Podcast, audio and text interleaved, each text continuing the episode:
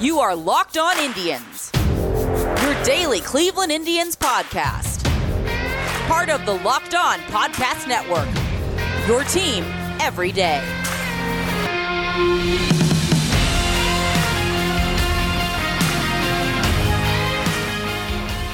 Hello, everyone, and welcome to Locked On Indians, brought to you today by the Locked On MLB Prospects podcast. Go check out our buddy Arm on that show. So we had a wild one. Uh, Angel Hernandez. Do we start there?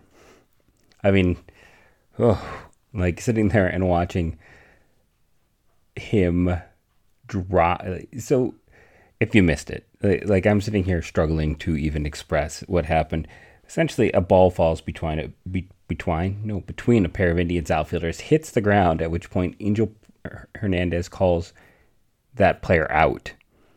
Andrew Benintendi then goes back to second base because the third base coach says, "Go back. You have to tag up." He ends up getting tagged out, and then they go back. And I didn't even know this is a thing you could do. Uh, they gave Benintendi third they took the out off the board and gave him third. It's like one thing to take the out off the board and be like, yeah, we, but then turn around and give him a base. Uh, it's odd.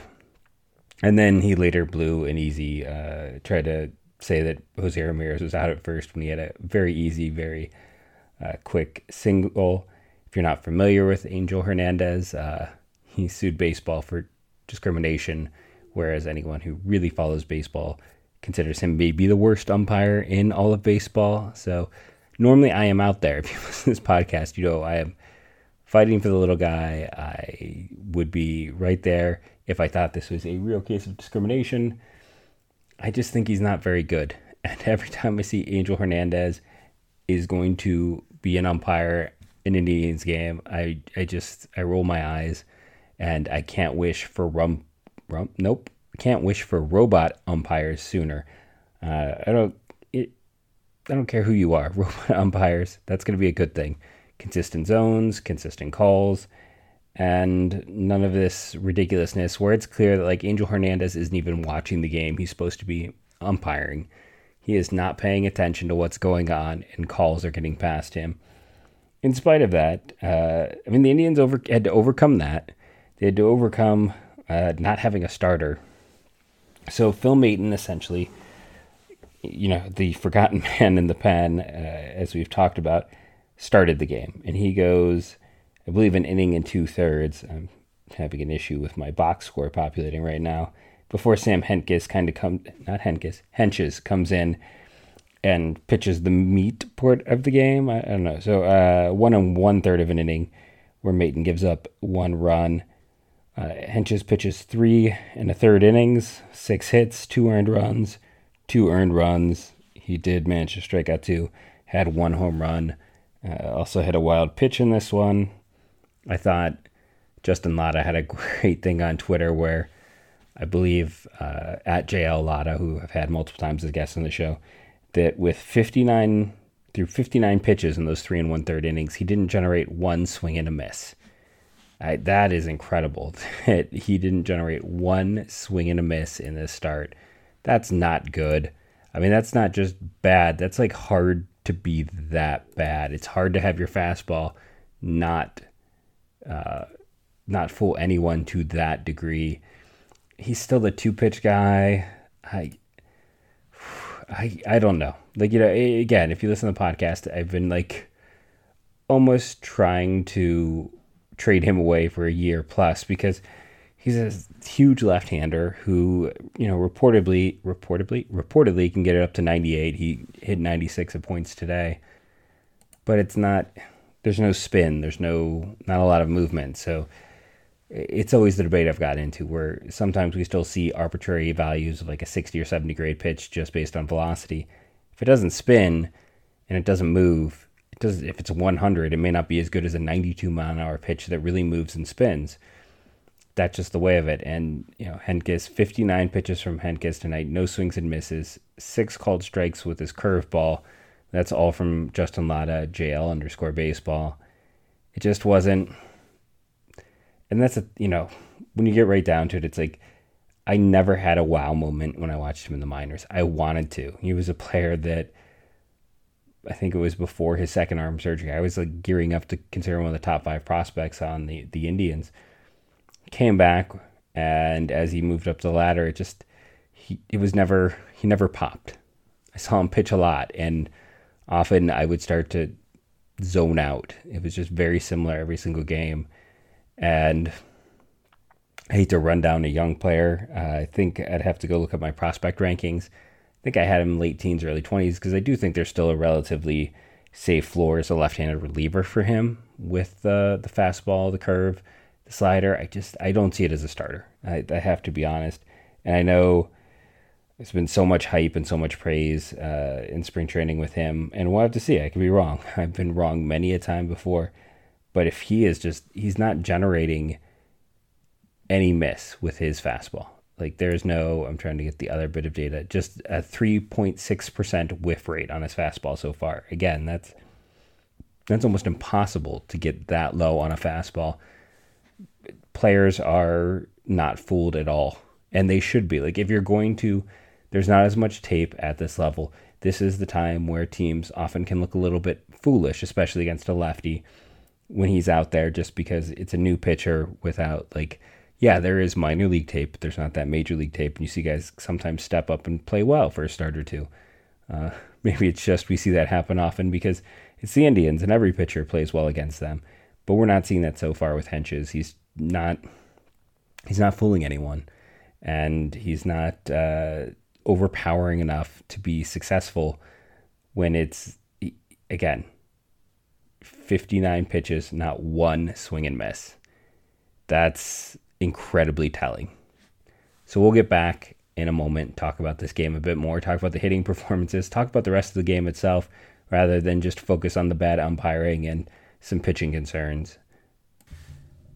When it comes to sponsors, everyone knows I love Built Bar. Today I put open the drawer at lunch, I ate my last two cookie dough Built Bars and realized I'm out. I need to reorder, I need to re up. And the reason I keep going back is I am someone who gets bored very easily with snack food. I will I, I can think like back to the beginning of the quarantine about like a huge thing of like individual bags of uh, salt and vinegar chips, a favorite of mine, and then I have not ordered them since. I get very bored, especially if I have something, a bunch of it, and then I'm just uh, tired of it. Year later, I'm still ordering Built Bar. It's still a integral part of my diet. It's what I do for lunch at work. It is quick, it's easy, it's a high graded thing on my nutrition app.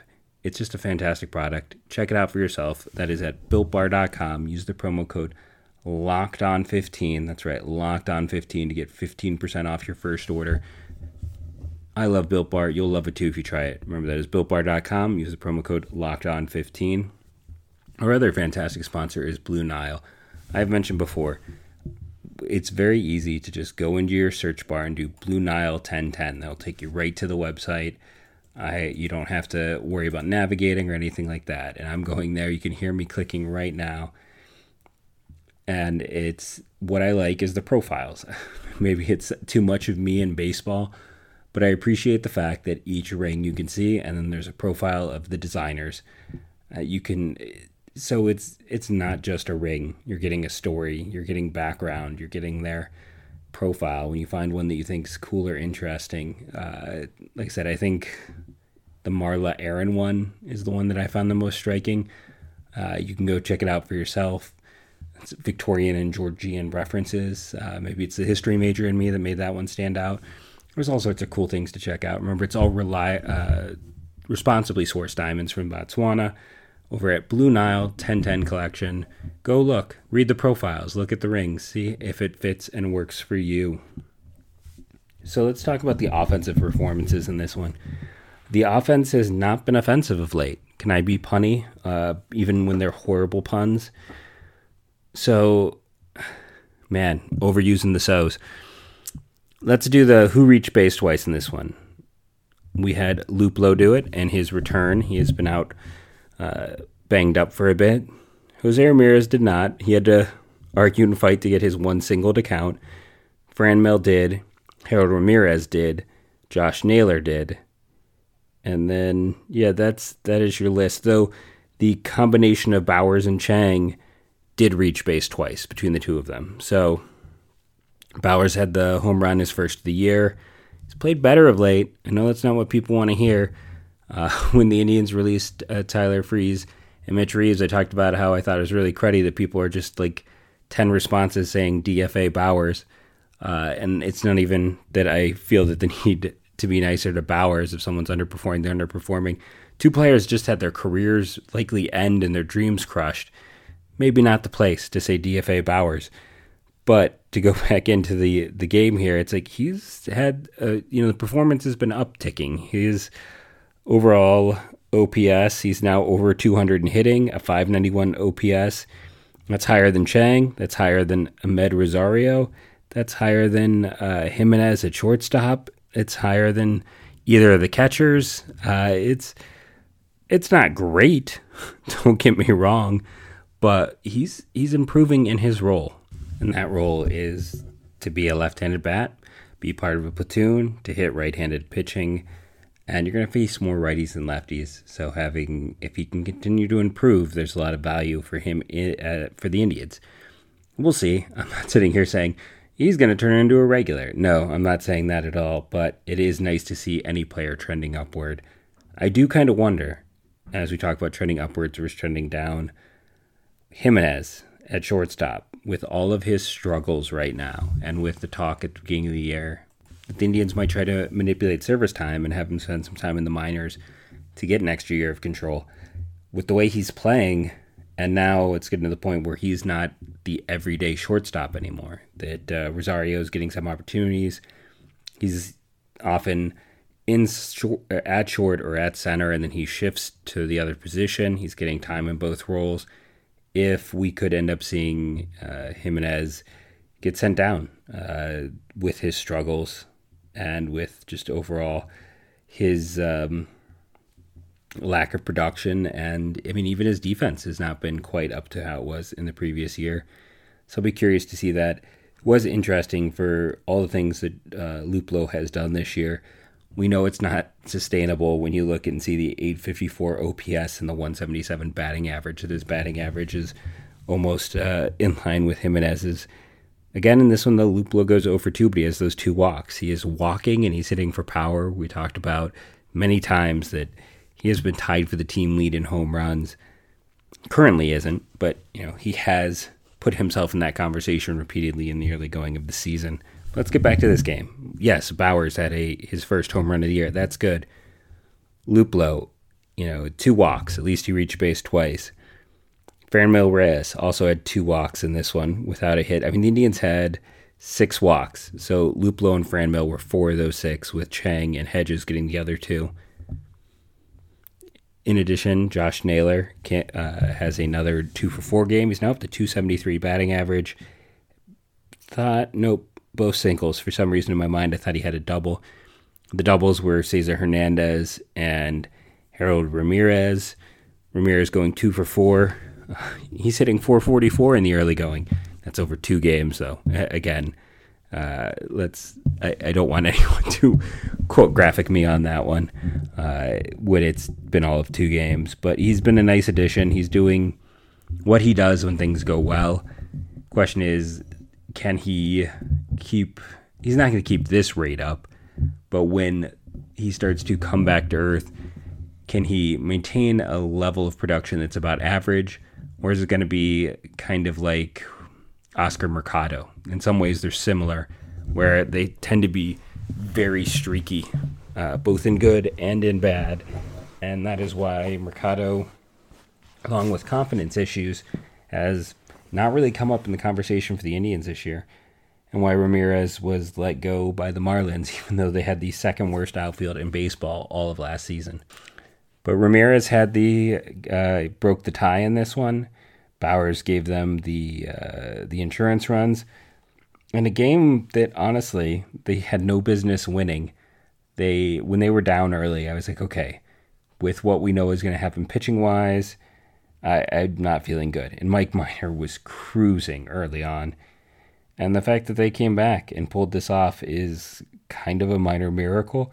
It is a second win for the Indians against the first place Kansas City Royals. I nearly said Chiefs. Now, this is a squad that had just dropped two or three from the Twins. We mentioned they had 16 wins heading into the series.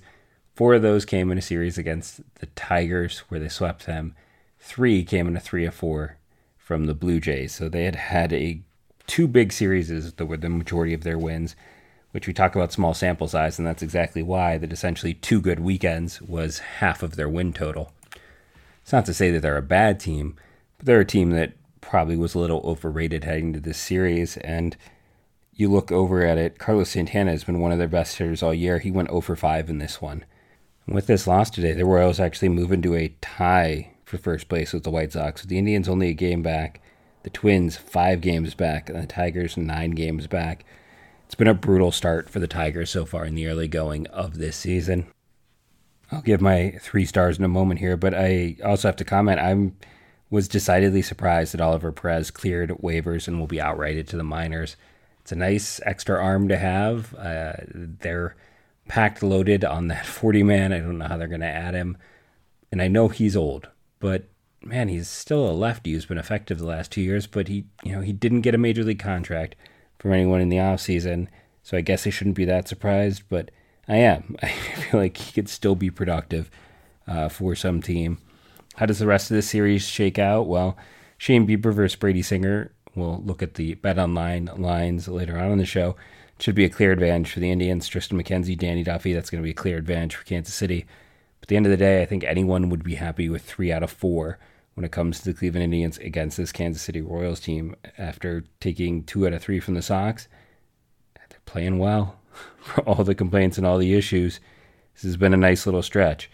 Early on, small sample, but you know, you have to enjoy the positives when they arise. And right now there is a lot of positives positives? Positives going on for the Cleveland Indians. Three stars in this one. Harold Ramirez for the big hits uh, Bauers for the home run, and then I think I'm going to give it to uh, Naylor for having two more hits in this one, uh, going all offensive addition for the three stars of the game for the Cleveland Indians. We're going to take a quick commercial break, come back and talk some minor league stats, some minor league performers, talk that Lynchburg roster. Minor league baseball started this evening. It's great to see. It's very exciting to see. More of that in a moment. Our sponsor uh, is, of course, Bet Online. I talked about it earlier in the show, teased it a bit. We'll talk about the Indians line here in a second.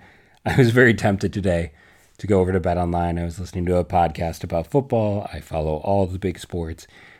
And the fact that the Houston Tekken, Houston Texans, no, the Houston Texans, they are not a fighting game. They are a group of people from Texas.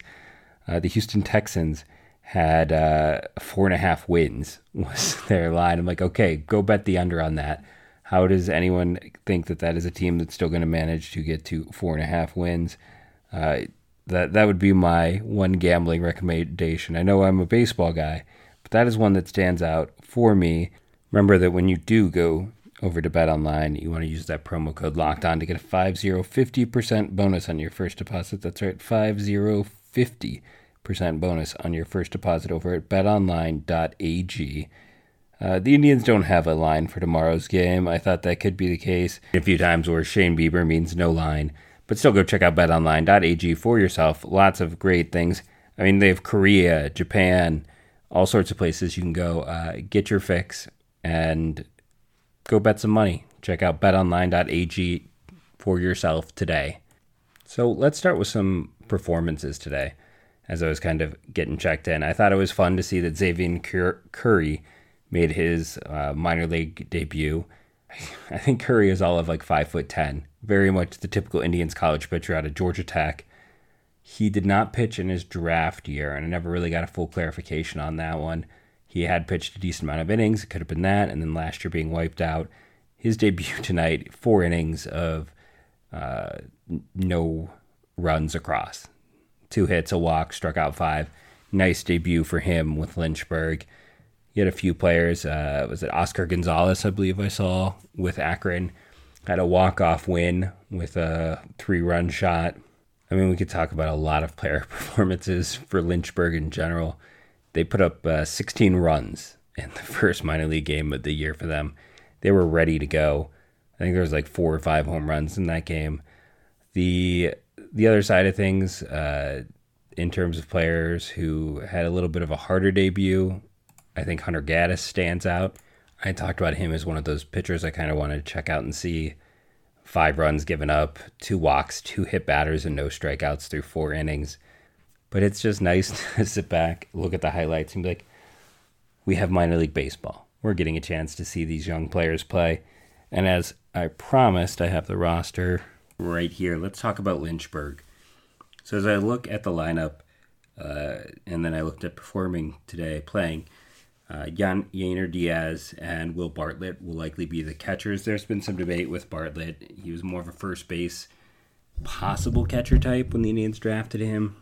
Corey Holland was one of those pricier day three guys. Uh, Angel Martinez has been one of the international players that has gotten a lot of talk. Johnsky Noel is a huge first baseman. Uh, one of those guys who'd have to be 40 man added at the end of the year. Micah Pries had a good game. He was a small school guy, put up some ridiculous numbers. Gabriel Rodriguez is another one of those international prospects who's in the teens on most lists, but is someone who could ri- rise higher.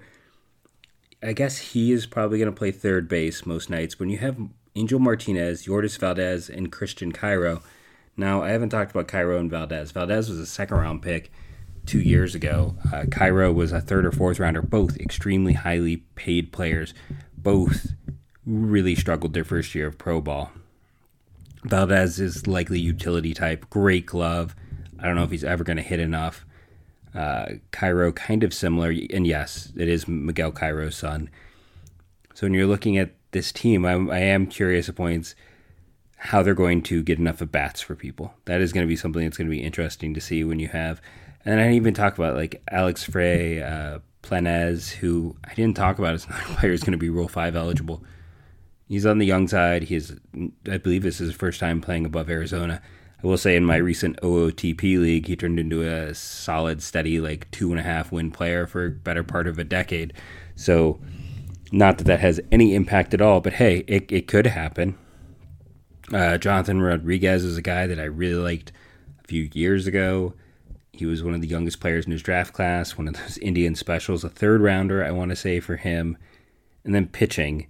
Uh, mentioned Xzavion Curry, but where this one gets interesting is Josh Wolf from the Francisco Lindor trade, Lenny Torres, who is coming back from injury. I mean, some people like Torres. I would not be surprised if there are people out there when I say they like Torres that they like Torres as the top pitcher in the Indian system. I know that's that's a strong statement to make, a very strong statement to make, but I wouldn't be shocked if there's someone out there who has that feel. There are people who absolutely adore Lenny Torres.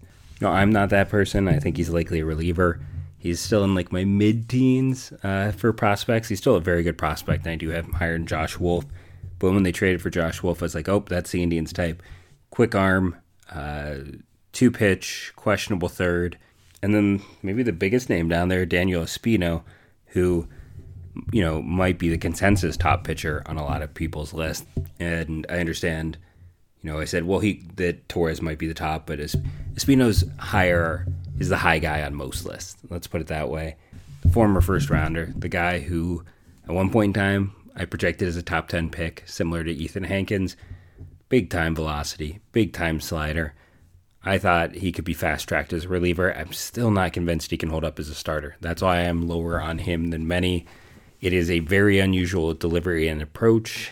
Uh, it made a lot of people very hesitant, and that is why he slid to the Indians, who don't seem. It's interesting for as big as they are in mechanics, for as big as they are on cleaning things up and being able to add velocity to to pitchers. They don't get scared off by mechanics. They don't sit back and go, "Oh, he does this, this, and this. We're not going to touch him with a ten foot pole." That is not the Indians at all. Because Espino is one of those guys. I talked to a few scouts who are like, "Yeah, we're not putting him on our board. We're not going to pay. We view it as too big of a risk." So, you know, the Indians, not that team. He is there. And all three of those guys, Wolf, Torres, Espino, lightning quick arms, they all need that third pitch. Likeliness to start, I would say Espino, Torres, Wolf for me. Uh, biggest risks, I think, is Wolf, Torres, Espino. So the opposite. I'm not saying that uh, Wolf is necessarily safe, but I, I do have some big uh, concerns with Espino. Torres has already had one arm surgery at this point in time. We'll have to see. But those three arms they're going to be worth the price of admission alone uh, if you get a chance to make it to a Lynchburg game. And then quickly talking about Arizona, pitching wise, I am not super familiar. It's a lot of kind of lesser draft picks uh, currently or international players. Hitting wise, you got Petey Halpin and Isaiah Greene. Greene being the other player, uh, the other prospect, I should say, from the Lindor trade, and Halpin being drafted last year in that same class with Greene. Jordan Brown, who they took, I want to say two years ago, very toolsy player. And then you got some of your older vets who are there for depth, like Cody Farhat or Ike Freeman, uh, Landy Pena. It's it's not as interesting. Carson Tucker, Milan Tolentino, who were picks a year ago. For me, uh, Junior Sanquintin is uh, another player who gets a lot of run. But this is Arizona is far and away the least interesting uh, affiliate. It's just there isn't as much of a buildup. They are pushing players up the system. We're seeing that there with the loss of the short season ball. There's a lot more talent on these teams. There's going to be almost like a rotation with players getting off days because they have so many infielders. I, the, I mean, the Indians should change their name from the Cleveland Indians to the Cleveland Infielders because that's what they are. They are just this infielder factory. It's going to be interesting to see how it plays out. I always think back to Josh Donaldson when there was the belief that the Indians, you know, tried to acquire him when Oakland traded him, and what did what did they want from Toronto? Why did Toronto submit the best package? Because Toronto had a shortstop, and teams always want shortstops. Shortstops, I have said, are the quarterback of the MLB draft. They always rise. I currently have two in my top five. Oh, yeah, yeah. Uh, Marcelo Meyer and Jordan Lawlar with uh, Khalil Watson in the top seven as well. Uh, they rise. They have extra value. Positional value means a lot, and shortstop is always what teams are looking for. So having a lot of shortstops hopefully can eventually allow this team to a move those players around to make the team better, and b give them extremely valuable trade assets when it comes time to supplement and improve the team. You know, when they get ready to make the next Andrew Miller type of move, hopefully we'll see something like that soon. It may not be until they get you know another minority investor uh, slash owner who's willing to where they have that extra money to be able to add that type of salary. I don't know. That's that's always the shadow that kind of hangs around things right now is the situation financially and not knowing exactly like I've talked about the 40 man to the point where this could be a drinking game out there for someone and, and they wouldn't be alive right now. And they have just all those very easy to trade assets, all those players because they're going to be under such a crunch. But could they afford to add salary? Like, legitimately, what's could they add someone who's making more than the minimum? I don't know. Uh, that's a question I'd love to hear asked. And I know I have the ability to, uh, you're like, you're media you have the links. You could ask people questions.